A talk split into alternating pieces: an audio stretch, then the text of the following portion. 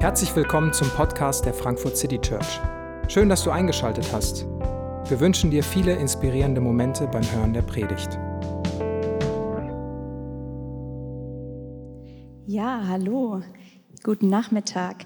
Ähm, ich bin Julia Prigge und ich bin seit fünf Jahren in der FCC und seit zwei Jahren Teil der Lokalgruppe, mit der wir heute den Gottesdienst gestalten dürfen. Deutschlandweit feiern im September und im Oktober Gemeinden so einen sogenannten Micha-Gottesdienst wie den heutigen hier. Und dieses Jahr ist das Thema Handeln in Hoffnung im Kontext des Klimawandels. Und diesem Thema wollen wir uns auch heute Nachmittag widmen. Liebe Erde, stirbst du gerade echt und wir schauen dir dabei zu?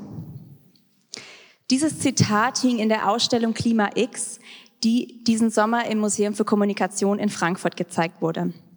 Ich war mit einer Freundin dort und wir blieben an den Zitaten hängen, die Kinder zum Klimawandel aufgeschrieben haben. Liebe Erde, stirbst du gerade echt und wir schauen dir dabei zu? Dieses Zitat bringt was auf den Punkt, was ich in meinen erwachsenen Worten nicht besser hätte ausdrücken können. Entsetzen, dass es so weit kommen konnte und teilweise Ressourcen schon unwiderruflich zerstört sind. Unverständnis, dass so gefühlt viel zu wenig getan wird und Hilflosigkeit, dass das eigene Handeln scheinbar nichts ausrichten kann. Und ich weiß nicht, wie du heute Nachmittag hier bist und mit welchen Gefühlen du dem Klimawandel gegenüberstehst. Hilflos, enttäuscht, wütend, verärgert, voller Tatendrang, ängstlich Laut einer Umfrage überwiegt bei 45 Prozent der Deutschen die Hilflosigkeit. Das Gefühl, wir können nichts tun und wir sind der Situation eigentlich ausgeliefert. Die Nachhaltigkeitsforschung wiederum, die weiß genau, was wir eigentlich tun sollten. Sie hat drei Strategien definiert, die bundesweit und global umgesetzt werden müssten, um unser Klima zu schützen. Die erste ist Effizienz. Wir sollten besser produzieren also mit weniger Ressourcen. Das zweite ist Konsistenz. Wir sollten anders produzieren. Und das dritte ist Suffizienz. Wir sollten weniger produzieren und auch in, in der Folge auch weniger konsumieren. Und auf diesen Punkt möchte ich mehr eingehen. Suffizienz meint eben, dass wir alle weniger konsumieren sollten und so dazu beitragen, dass weniger Ressourcen gebraucht werden. Also so und weniger, Güt, äh, weniger eben für die Produktion von Gütern und weniger Energie verbraucht wird. Also wir sollen nicht so viel konsumieren. Und definitiv ist weniger Konsum Schlüssel, um die Last auf die Erde zu reduzieren. Würden wir alle weniger konsumieren, würden weniger Ressourcen verbraucht werden und wir könnten unsere Erde schützen.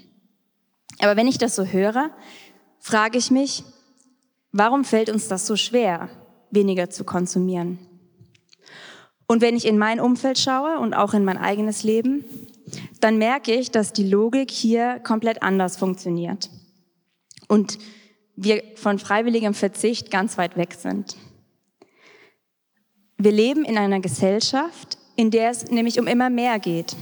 Immer mehr besitzen, mehr erreichen, mehr können. Das ist das, was zählt.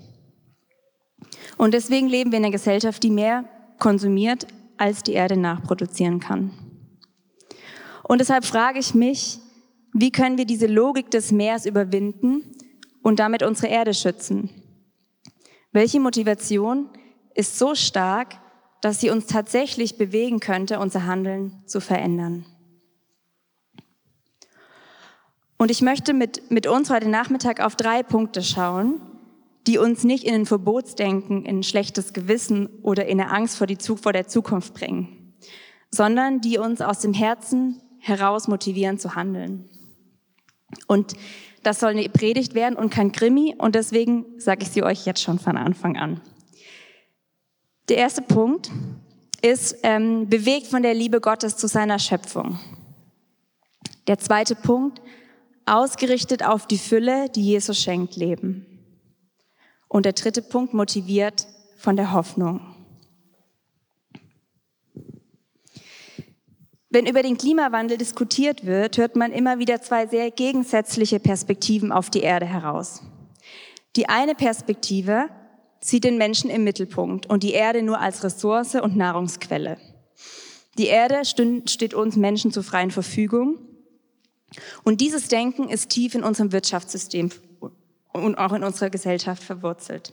Das ist die sogenannte egozentrierte Weltsicht. Die zweite gegensätzliche Perspektive ist die ökozentrierte Weltsicht. Sie sagt, dass die Welt, die Erde eigentlich für sich selber existiert und der Mensch das Problem ist, weil er ihr schadet und ähm, schlecht mit ihr umgeht und den Klimawandel verursacht. Das heißt, der Erde würde es besser gehen, wenn der Mensch nicht da wäre. Wenn wir aber in die Bibel schauen, dann lesen wir von einer anderen Perspektive. Wir lesen davon, dass die Erde geschaffen ist, um Gottes Schönheit zu zeigen und seine, zu seiner Ehre. Das heißt, die Welt existiert für Gott und nicht für uns und auch nicht für sich selber. Ich möchte vorlesen aus Psalm 19. Die Himmel verkünden die Herrlichkeit Gottes und das Himmelsgewölbe zeigt, dass es das Werk seiner Hände ist. Ein Tag erzählt es dem anderen und eine Nacht gibt es der anderen weiter. Sie tun es ohne Worte, kein Laut und keine Stimme ist zu hören. Und doch geht ihre Botschaft über die ganze Erde, ihre Sprache bis zum Ende der Welt. Gott hat diese Welt lebenswert erschaffen und er steht in Beziehung zu ihr. Er liebt sie. In Johannes 3, Vers 16 lesen wir das. Denn Gott hat der Welt seine Liebe dadurch gezeigt, dass er seinen einzigen Sohn für sie hergab, damit jeder, der an ihn glaubt, das ewige Leben hat und nicht verloren geht. Und vielleicht hat, hat äh, der eine oder die andere diesen Vers schon mal gehört. Und dieses Wort für Welt, das hier verwendet wird, Gott hat der Welt seine Liebe gezeigt das im griechischen Kosmos, das schließt alles ein, was geschaffen ist. Kosmos ist die gesamte Welt. Und als Menschen sind wir gemeinsam mit der gesamten Schöpfung getragen von Gottes Liebe. Das heißt, Gott steht in Beziehung nicht nur zu uns Menschen, sondern zu seiner ganzen Welt. Er liebt sie. Was bedeutet das für uns, dass Gott seine Welt liebt? Wir als seine Kinder sind dazu eingeladen und aufgefordert, diese Erde, seine Schöpfung auch zu lieben. Denn Liebe ist der Schlüssel, der unser Handeln auf den Kopf stellt. Ich war vor ein paar Jahren am Roten Meer und das war so von der, von der Kulisse her alles wie so filmreif. Also war Sonnenschein, das Wasser war türkisfarben, es gab Korallen, ähm, weißer Sand. Es war alles filmreif, bis auf Plastiktüten die überall am Strand neben uns lagen und sogar an der Wasseroberfläche geschwommen sind. Es waren überall so kleine, glänzende, glitzernde Punkte. Und mir tat es richtig weh in dem Moment, diesen schönen Ort, der so schön hätte sein können, so verschmutzt zu sehen. Und ich glaube, alle anderen haben gedacht, ich bin echt eine komische Urlauberin, die da irgendwie plötzlich anfängt, diese Tüten einzusammeln. Aber ich konnte gar nicht anders und es war mir in dem Moment ganz egal, was all die Leute von mir dachten, weil es einfach, ja, ich habe eigentlich gar nicht viel nachgedacht und habe einfach angefangen, am Strand diese Tüten einzusammeln und habe dann hinterher so gemerkt, okay, das kam irgendwie jetzt nicht aus aus einer Entscheidung raus, sondern das, ja, das, das ähm, kam irgendwie so ein bisschen aus dem Herzen. Und ich glaube, wenn wir was tun, was, was, weil es unsere Pflicht ist oder weil, wenn wir was nicht tun, weil es verboten ist, dann handeln wir so ein Stück weit auch ein bisschen aus einer Angst vor Strafe. Und ich glaube, wenn wir aus Liebe handeln, wenn wir was aus Liebe tun, dann ist es für uns, als wenn es selbstverständlich wäre. Weil Liebe die Kraft hat, wirklich eine Veränderung hervorzubringen und nicht nur Aktionismus. Und wir sind aufgefordert, diese Erde zu lieben und zu schützen aus Liebe, weil wir damit Gottes Charakter widerspiegeln, der diese Erde so sehr liebt, dass Jesus auch für ihre Erlösung Mensch geworden ist. Und wir können Gottes Liebe zur Schöpfung nachspüren, indem wir uns selbst immer wieder davon begeistern lassen, wie schön diese Welt ist. Indem wir uns zum Beispiel Zeit nehmen, draußen zu sein, in der Natur und versuchen, Gottes Charakter darin zu entdecken. Und ich weiß nicht, wo du gerade stehst, ob du schon voller Leidenschaft dich einsetzt oder ähm, dich hilflos fühlst, ob du das Gefühl hast, Umweltschutz ist gerade einfach, macht man eben so. Ich möchte dich einladen, dich ganz persönlich zu fragen, Ihr könnt die Fragen auch auf, auf, dem, auf der Folie lesen. Wo habe ich heute, an diesem Tag, Gottes Schönheit in der Schöpfung wahrgenommen? Und die zweite Frage, was will ich aus Liebe in meinem Alltag verändern? Vielleicht eine, ein Punkt, eine Sache.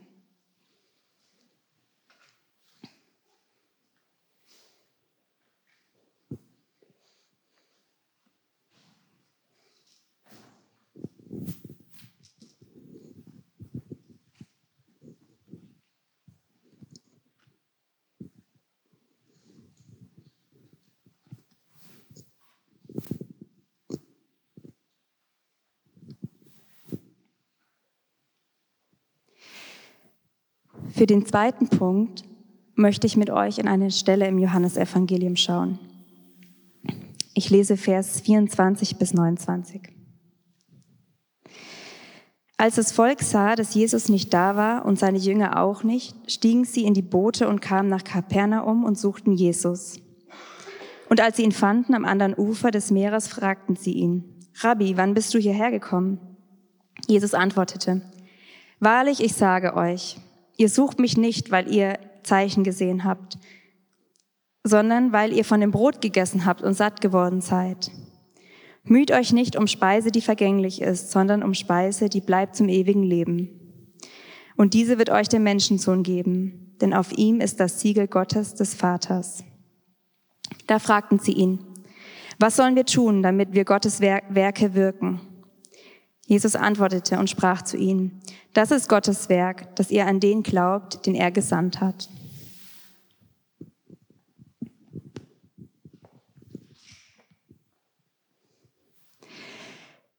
Was vor dem passiert ist, was, was ich gerade gelesen hatte, war, dass Jesus 5000 Menschen mit fünf Broten und zwei Fischen satt gemacht hat. Er hat ein Wunder der Wunder getan, indem er die, die Bedürfnisse von Menschen, für die Bedürfnisse von den Menschen gesorgt hat. Bei dem Gespräch, das ich gerade vorgelesen habe, konfrontiert Jesus die Menschen damit, dass es um mehr als um äußerliche Versorgung geht. Er sagt zu ihnen, müht euch nicht ab für die Nahrung, sondern bemüht euch um das, was wirklich bleibt. Und das werde ich euch geben. Was meint Jesus mit der Nahrung, die wirklich bleibt? Die Dinge, die uns wirklich erfüllen, gehen weit über Nahrung und Kleidung hinaus. Ich glaube, das haben wir wahrscheinlich schon erlebt. Weil alles, was wir kaufen oder erleben könnten, stillt unsere Sehnsucht nach erfülltem Leben nur kurz. Und das Glücksgefühl hält, hält kurz an und dann müssen wir immer wieder mehr haben oder mehr erleben, um wieder mithalten zu können. Was aber das Leben wirklich reich macht, können wir uns zum größten Teil weder verdienen, noch, wir noch können wir es kontrollieren. Liebe, Freundschaft, Sinn, Schönheit, Freude, Frieden, Hoffnung. All das können wir nicht erarbeiten, aber wir können diese Fülle, die wir in unserem Leben haben, stärker wahrnehmen lernen. Als die Leute ihn fragen, als die Leute Jesus fragen, wie sie das erreichen können, diese Nahrung, die, die wirklich bleibt, da sagt er, das bewirkt und erwartet Gott von euch. Glaubt an mich. Erfüllt zu leben ist ein Geschenk. Es ist das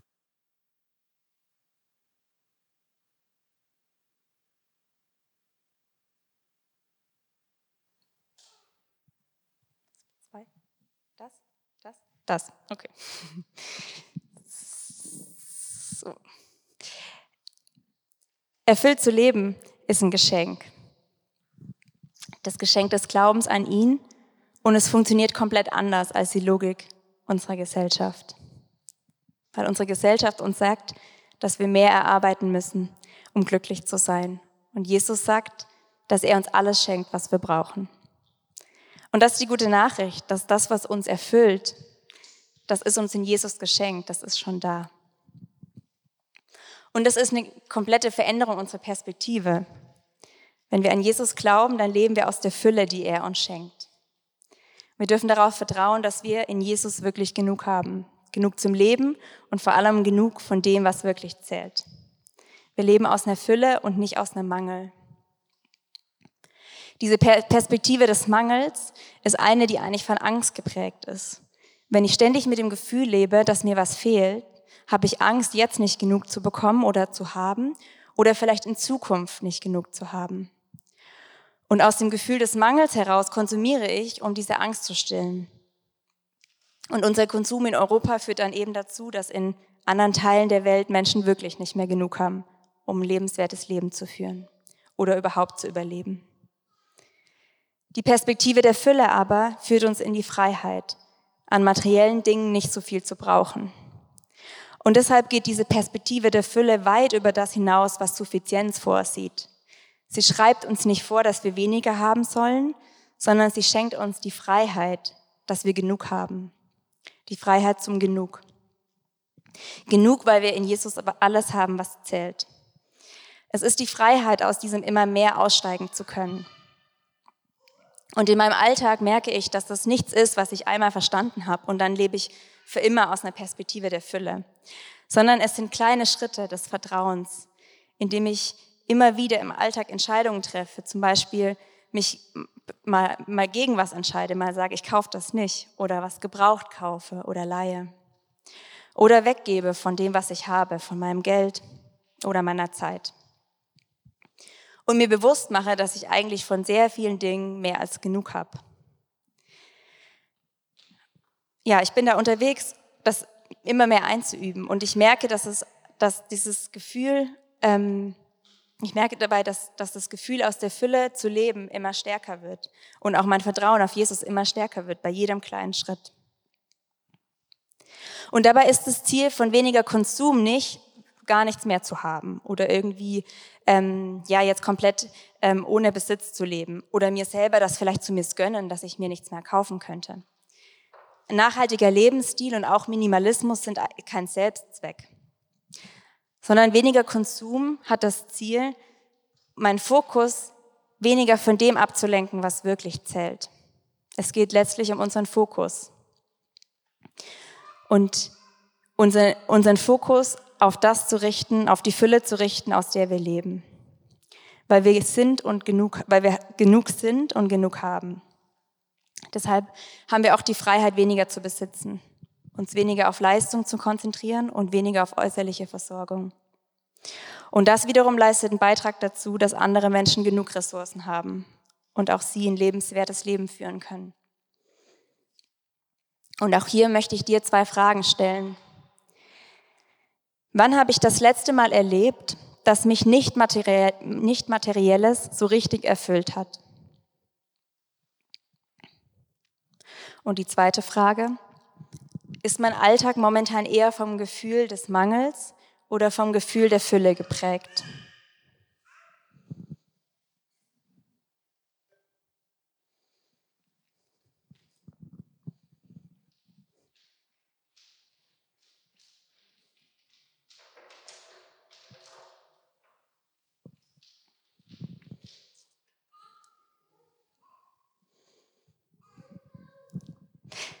Schön zu sehen, dass bei der ersten Frage ein paar lächelnde Gesichter äh, kamen. Schön, dass ihr da an was, was gedacht habt, was euch so richtig erfüllt hat. Die dritte Motivation für unser Handeln, auf die ich ähm, eingehen möchte, ist Hoffnung. Was gibt uns Hoffnung in Anbetracht der Tatsache, dass es so schlecht um unsere Erde steht?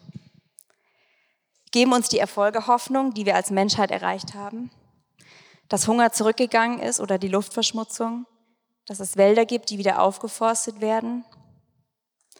Gibt uns technologische Entwicklung Hoffnung, die effizientere Nutzung von Ressourcen oder Solarenergie? Finden wir Hoffnung darin, dass Politik und Gesellschaft umdenken? All diese Bewegungen, die, letzt, die meisten davon in den letzten Jahren und Jahrzehnten, sind wichtig und gut. Doch eigentlich sind, sind, sind die Dinge, die ich aufgezählt habe, eher Gründe zum Optimismus und nicht unbedingt zur Hoffnung.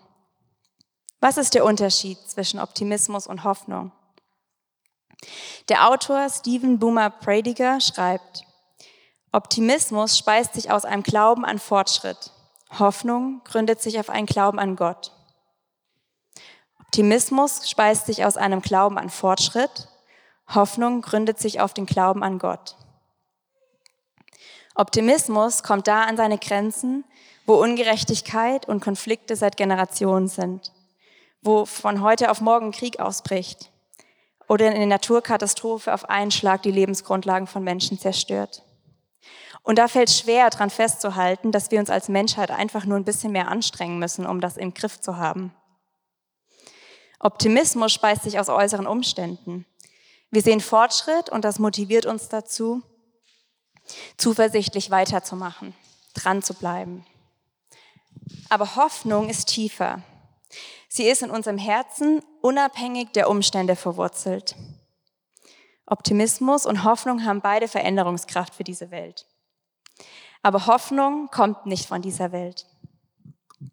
Hoffnung soll uns nicht auf die Ewigkeit verdrösten, sondern sie kommt aus der Ewigkeit und gibt uns die Kraft, uns heute einzusetzen.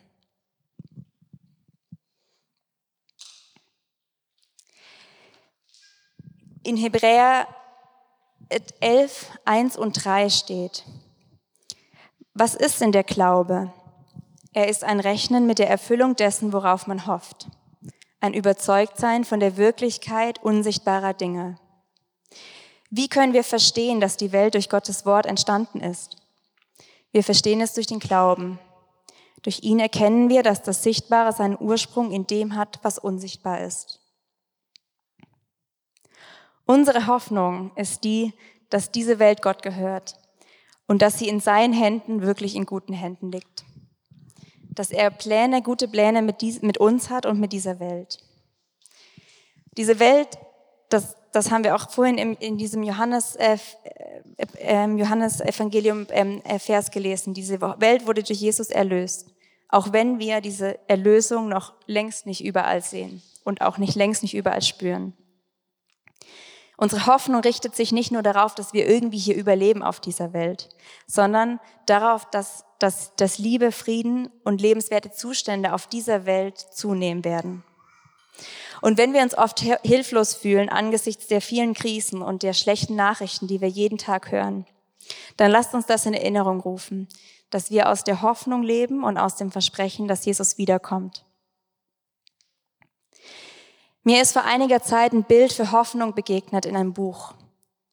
Es ist das Bild von einer Person, die mit den Füßen fest auf dem Boden der Realität steht. Auf dem harten, verschmutzten Boden. Und mit dem Kopf ist diese Person in den Wolken. Nicht, weil sie irgendwie vernebelt ist oder was nicht wahrhaben möchte, sondern weil diese Person mehr sieht als das, was offensichtlich vor Augen ist mit den Füßen auf dem Boden und mit dem Kopf in den Wolken. Realitätsbezug und Ewigkeitsbezug auf einmal. Das ist Hoffnung. Und aus diesem Ewigkeitsbezug Kraft für die Realität zu schöpfen, in der wir stehen und diese zum Guten zu verändern. Das ist die Kraft der Hoffnung, die wir in uns tragen und die Kraft, aus der wir handeln. Nicht, weil wir denken, dass unser Handeln die Welt verändern wird oder weil wir ein schlechtes Gewissen haben und auch nicht, weil es gerade modern ist, nachhaltig zu leben, sondern alleine, weil wir daran glauben, dass Gott und seine Liebe für diese Schöpfung realer sind als alles, was wir vor Augen sehen. Und auch hier habe ich wieder zwei Fragen für dich. Welches Thema betrachte ich anders, wenn ich den Kopf in die Wolken stecke?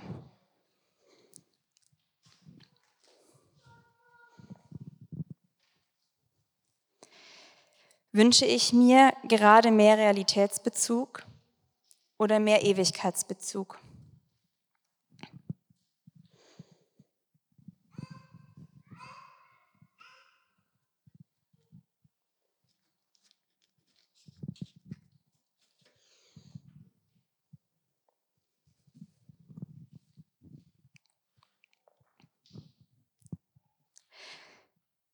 Für mich persönlich war das Thema Schöpfungsbewahrung eigentlich eher so ein Randthema des Glaubens. Und ich konnte es manchmal nicht so verstehen, warum, warum es für andere so ein wichtiges Thema ist. Und für mich haben diese drei Punkte, die ich heute ähm, so ein bisschen ausgeführt habe, meine Perspektive auf die Erde auf den Kopf gestellt. Zu verstehen, wie sehr Gott diese Erde liebt und dass er mich einlädt, ihm darin ähnlicher zu werden zu verinnerlichen, dass ein erfülltes Leben nicht durch, durch mehr entsteht, sondern durch die Veränderung meines Fokuses. und die Hoffnung, die, der Hoffnung, die in meinem Herzen ist, nachzuspüren. Eine Hoffnung, die unabhängig von Umständen bleibt.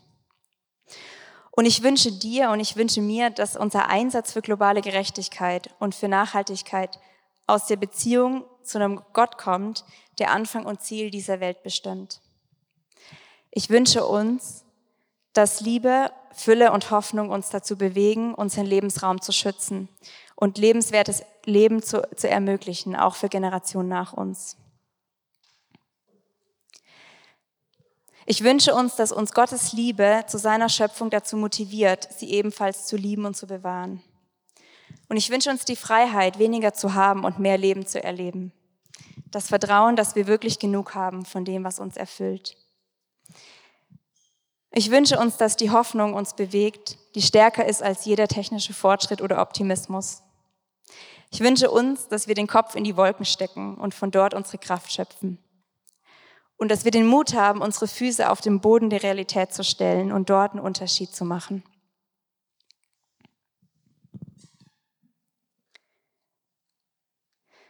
Bevor wir gleich das Abendmahl feiern und gemeinsam noch Lieder singen, möchte ich euch die sechs Fragen nochmal zeigen. Und ich lade dich ein, in den nächsten zwei bis drei Minuten, in der ein bisschen Musik gespielt wird, eine Frage, die dich heute besonders angesprochen hat, nochmal für dich zu bewegen und sie auch vielleicht mit einem Gedanken aus, aus der Predigt mit in die neue Woche zu nehmen.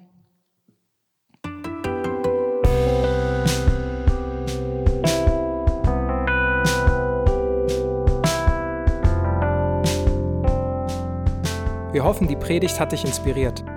Wenn du uns kennenlernen möchtest, dann schau einfach mal auf unsere Homepage www.frankfurtcitychurch.de oder besuch uns in unseren Gottesdiensten.